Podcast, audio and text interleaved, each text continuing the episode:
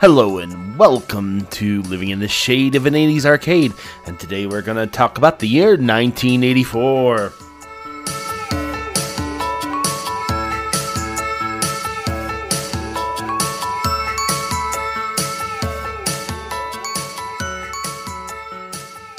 Hello, I'm your host, Joel McLaughlin here. We're here to talk about the year in video games that was 1984. 1984. Uh, uh, I, I have a lot of memories of this year. Um, first off, I believe that was real close to. Um, we uh, I had just a lot of things that happened in that year. In 1984, my my dad uh, bought this celebrity station wagon, and then we moved down from Berwick, Pennsylvania, down to Essington, Pennsylvania for his job. So it was just a lot of different memories, and I also I think it was also the year I got our first computer, uh, 1984. So let's talk about the year in video games is 1984. So we'll go ahead and we'll leave lead off with the United States list of video games for the basically the top grossing titles. Uh, let's see. I don't see a see. I'm because I'm going off of Wikipedia as my source here. Um, so that's kind of just where I'm going because it's you know there's no one place where I can go to get this information. Uh, so uh, right now the biggest one they list here in January in or is Japan, not January. Um, so um, we will look at uh, first the uh, highest grossing titles uh, in the United States uh, as listed on Wikipedia. And then we'll go into the month to month what was the top game for the year on replay, play meter for arcade locations, and play meter for street locations. Uh, kind of a real important thing to, to note is that um, video games were kind of stuck everywhere. They're kind of like vending machines.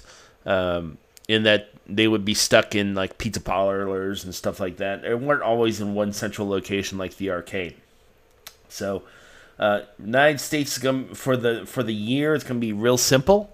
Uh, number two game was pole position, and the number two number one game was pole position two. So um, that was for for the all of the year. Uh, let's go into the month to month, uh, starting with January for the replay list. Mach three uh, Mach 3 was a uh, jet game, uh, Laserdisc game. Pretty cool little video game. Uh, uh, didn't get to play it as much as I wanted to, but it's a great, great game. Uh, in February, the top game in the uprights was track and field. All right. So um, for the cocktail format, it was Pac Man and Miss Pac Man for January, February. Nothing listed the rest of the year. And saw software, and I don't get how they have this divided up. It's in the replay list. It says upright cocktail and software. The software is indicated as pole position two, so makes me wonder. I have to look into. Let me see. Pole position two, game for the year, and I'm trying to see is this. Okay, I'm looking at the Wikipedia page for that, and I'm not actually seeing Hmm. Well, look, here we go. Uh, okay. Nope. I was trying to see if it was actually looked like a convert if it was a conversion like a software kit listed for the original pole position upright. Um, but oh well. Uh, I really can't find anything on that, but that was the top game for January through May in software. March in the uprights, it's pole position. Pole position, great game we've talked about. I need to actually do a show on the pole position series uh, because pole position is interesting in that they had it was a game as well as a cartoon, and the cartoon uh, really had not much to do with the game, but uh, still had licensing rights anyway. So uh, April in the uprights was Spy Hunter. May and June, uh, track and field makes a comeback. July, Punch Out is the upright. August is unknown for some reason. Uh, and then September, October, November uh, is Spy Hunter. And December is Punch Out again. Uh, software, uh, July is VS Tennis. and September through November is VS Baseball. That's on the replay list. Uh, play meter, the January top game was Dragon's Lair. The March top game was Dragon's Lair. Dedicated was Punch Out uh, for July and August. VS Tennis uh, on the conversion uh, was August. Firefox and Star Rider uh, were on the um, July and August for Laserdisc video games. I don't remember Star Rider. Firefox I do. Firefox I loved, and I wish I could play that game again today. October and November Punch Out in the dedicated VS Baseball in the conversion and the Laserdisc was Cobra Command and VS Baseball for December on the Playmeter for arcade locations. Uh, don't have a lot of information on Playmeter Street locations, uh, but Spy Hunter and Punch Out. Uh, Spy Hunter is July, Punch Out is August. Uh, Punch Out is October and November, all in the dedicated VS Baseball in the dedicated and conversions. Pole position two it must have been a conversion uh, software because it's listed in conversions uh, here. So it must have been a conversion kit for the original arcade system. Big evidence why I need to go and do a whole show on pole position. Uh, VS Baseball and Superbike uh, October, November. And then uh, Astron Belt in Laserdisc, Mach 3, uh, and that's July and August there. And October, November, Mach 3 and Star Rider in the Laserdisc. In 1984, the top was pole position. Uh, we don't have any best-selling uh, home video games for the United States listed uh, on the Wikipedia page. So we'll go ahead and take a break. Before I go and do that, um, and uh, put an ad from my sponsor in here. Uh, I do want to put a shout out to Living in the 80s. Uh, Rob Fott has done a great job running that show. Uh, it's a great show. If you love eight, the 80s like I do, you'll love that show. And then Chewing the Fat um, with a Big J Peitzmeyer. Uh, he's uh, doing a great job with that show. It's the two shows I listen to every single week. So let's take a moment to thank our sponsors. And welcome back. Uh, want to talk a little bit more about uh, 1984. Um, unfortunately, this is just one of those years that it seems like uh, the Wikipedia page is not as complete as it usually is, but we'll press on here. Let's talk about major awards. The fifth arcade awards are held for games released during 1982 through 1983. Pole Position wins the Coin Op Game of the Year. Ms. Pac Man wins the Console Video Game of the Year. Lode Runner wins the Computer Game of the Year. And Q*bert wins Dedicated Standalone Game of the Year. In second, in the second Golden Joystick Awards held in 1985 for Best Home Computer Games, Knight Lore takes Game of the Year. Business news for 1984. New companies that were started in 1984 Accolade, Elite Systems, Gremlin Graphics, Kemco, New World Computing, Novagen, Ocean, Psygnosis, and Sculpture Software. Uh, these are really a, uh, a lot of these games. Some of these uh, game companies are either still here in some form or another. Uh, defunct companies Astrocade, Human Engineered Software, Imagine, Sirius, and Starpath. These are video games here.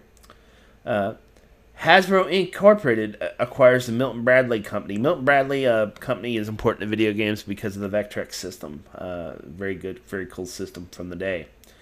Management Sciences America acquires Eduware Services. Broderbund acquires 8-bit gaming company Synapse Software.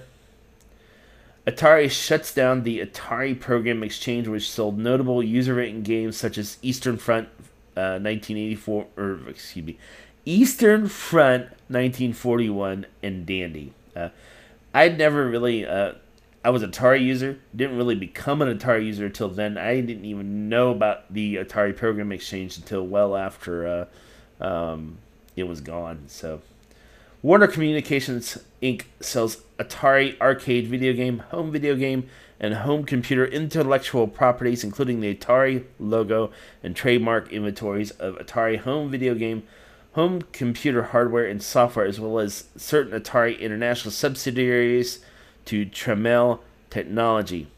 Warner Communications effectively closes its domestic home video game and computer divisions, but retains the arcade games division and renames Atari Inc. to Atari Games with permission from Tramel Technology. Tramel Technology was renamed to Atari Corporation.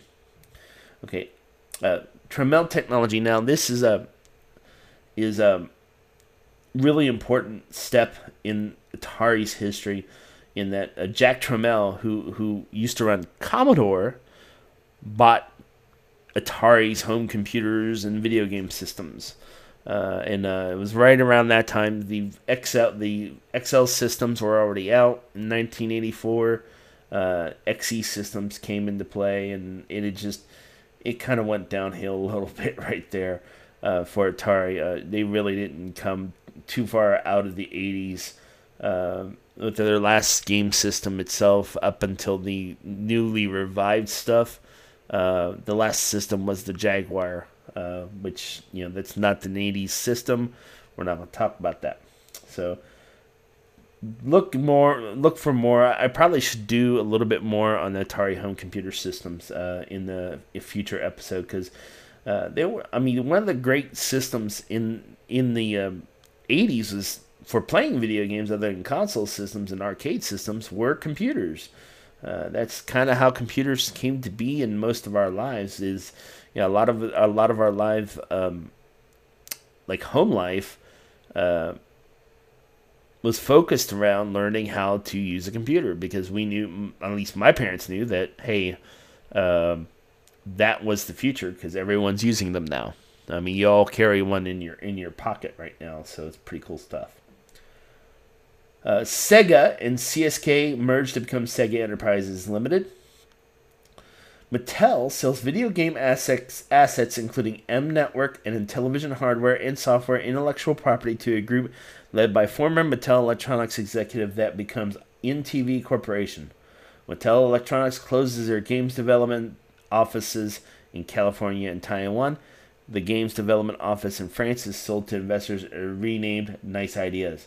And Intellivision's also another system I really need to do a show on. So notable releases from 1984. April, Namco released Gaplus, which is the sequel to Galaga. July, Data East releases Technos Japan's Karate Champ, later laying the foundations for the one-on-one fighting game genre. Uh, it's an important game genre that's still around today. Uh, uh, Karate Champ started it. Um, then uh, games like uh, Street Fighter, Street Fighter Two, so on and so forth. Some of those games are games from the '90s, so we won't talk too much about that on this show. But uh, uh, that's an important note in history. July 20th, Namco released action role-playing game Tower of Druaga. October, Namco releases Pac-Land and lays the foundations for horizontally scrolling platform games. November 1st, Namco releases Grobda, a spin-off from Xevious. In December 1984, Namco releases Super Xevious and Dragon Buster, the latter of which is one of the first games to feature a life bar. Interesting. December, Capcom releases 1942. 1942 was a, uh, a top-down uh, game where you were uh, essentially piloting a fighter plane from 1942 during World War II. Pretty cool, system, pretty cool game. In December, Irem releases Kung Fu Master and lays the foundations for a beat 'em up genre. In Atari Games releases Marble Madness, gosh, one of my favorite video games of the 80s. Their first game was written in it was their first game written in C program language and used a 68000 family microprocessor from Motorola. Pretty cool stuff. Bally Midway releases Demolition Derby, which features a damage bar and the ability to join a game in progress. Demolition Derby was kind of a game.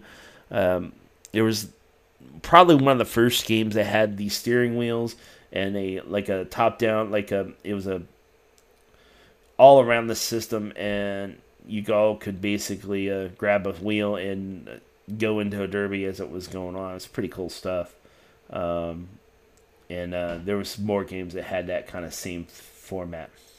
So, for computer notable releases, June 6, 1984, Alexei Pajitnov creates Tetris for the Elektronika 60 in the Soviet Union. Elektronika 60 was a computer system in the Soviet Union and the very first system to ever have Tetris.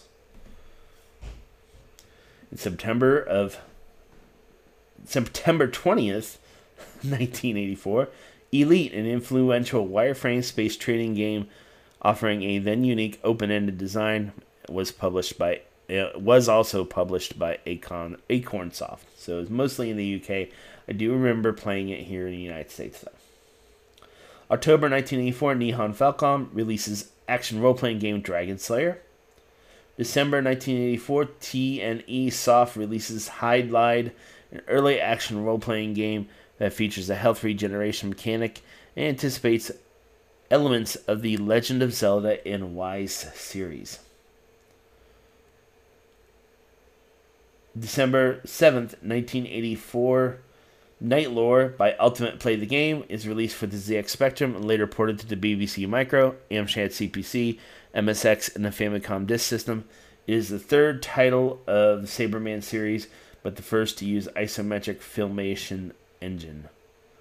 Um, it mentioned the Famicom Disk System. That was a system that was for the Nintendo uh, Entertainment System or the Famicom in the in Japan, and it was only available in Japan. It was a pretty neat idea, uh, one that uh, I probably should talk about a little bit more. So, Bulletproof Software releases Black Onyx, which helped popularize the turn-based role-playing games in Japan. Broderbund releases Ancient Art of War by Dave and Barry Murray. The real time it's a real time tactics game and a precursor to real time strategy genre. Broderbund also releases Karateka on the Apple II computer system. That was pretty cool. Pretty cool game. I think it's had many ports uh, since then. Lords of Midnight, a strategy adventure game by Mike Singleton, is released. Infocom releases the Hitchhiker's Guide to the Galaxy, Sorcerer, Cutthroats, and Sea Stalker. These were mostly text based adventure games. Um, Hitchhiker's Guide to the Galaxy uh, was uh, after the book by the same name by uh, um, shoot, what's his name? I can't remember, but I do know the answer is forty-two. So anyway, um, First Star releases Boulder Dash, uh, which inspired enough clones to create rocks a rocks or create the rocks and diamonds genre. Easy for me to say. Epyx releases Impossible Mission for the Commodore 64. Electronic Arts releases the Adventure Construction Set. Sierra Online releases King's Quest 1 for the PC Junior. Synapse releases Atari 8-bit game Dimension X over nine months after running magazine ads showing features that weren't present in the final game. That kind of stinks, but anyway. Uh, console releases June 4th, Nintendo of 1984. Nintendo releases a conversion of their own Donkey Kong 3 for the Famicom slash NES. December 17th, Nintendo releases Ice Climber and Balloon Fight for the Famicom slash NES. Activision releases Pitfall 2 Lost Caverns, one of the last major titles for the Atari 2600. Each car- cartridge contains a custom chip allowing improved visuals and four voice sound, which actually this was something that was kind of common back in the day uh, since these were all cartridge based systems a lot of these early systems were cartridge based they would include uh, extra chips in the in the in the um, cartridge so that it helped uh, the system itself uh, sound better and have better graphics and stuff like that. Nintendo started doing it a lot with the SNES. Um, so a lot of game systems had that with the Super FX chip in the in the uh, Super NES. So hardware releases: Apple Incorporated announced the original 128K floppy disk only Macintosh. The Macintosh came out in 1984 very famous commercial.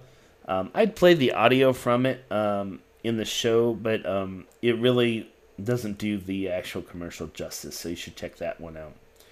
March 1984, IBM releases the IBM PC Junior in an attempt to enter the home computer market. It has improved play sound or improved sound or graphics over the original business-oriented IBM PC, but is a commercial failure. Probably the worst thing about the PC Junior, and I did play with one when I was in college.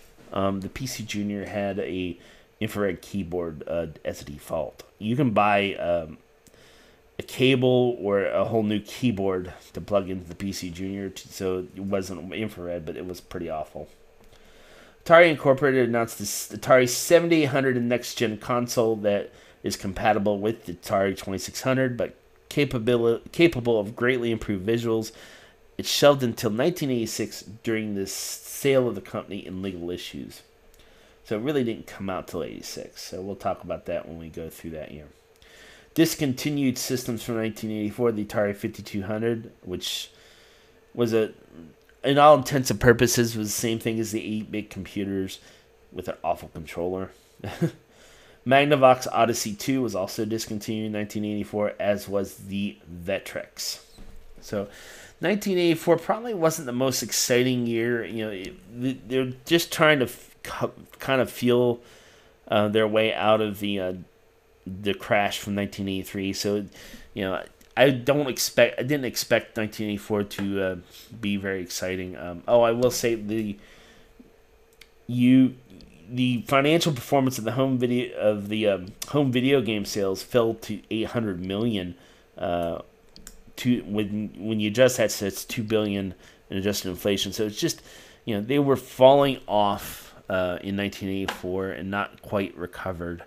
Uh, we'll see if 1985 is any different. So, all right, guys, that's all for today. Mostly me talking, uh, not a lot of video com- computer game things. Maybe we'll go ahead and put some more in that, but I just wanted to get this recorded and scheduled. Um, some updates about uh, the Grove City uh, 80s uh, arcade studio. Um, the home builder, we've been talking with the home builder quite a bit as of late. Uh, right now, it's looking like our close might be end of June uh, or July. Uh, hopefully, end of June. Uh, right now, they are going to drywall this week, so hopefully, uh, we'll be further along here in a few weeks. Uh, but um, Memorial Day weekend, I'm taking some time off right around that. we are packing up this apartment, and we are putting all of our stuff into storage, and we're going to an extended stay till the home home uh, is finished building. So that's that. So kind of disappointing. I was hoping to be in the into the uh, house by now, but it'll be worth it in the end. So, all right, guys, we'll see you next week to talk about 1985. Take care. God bless.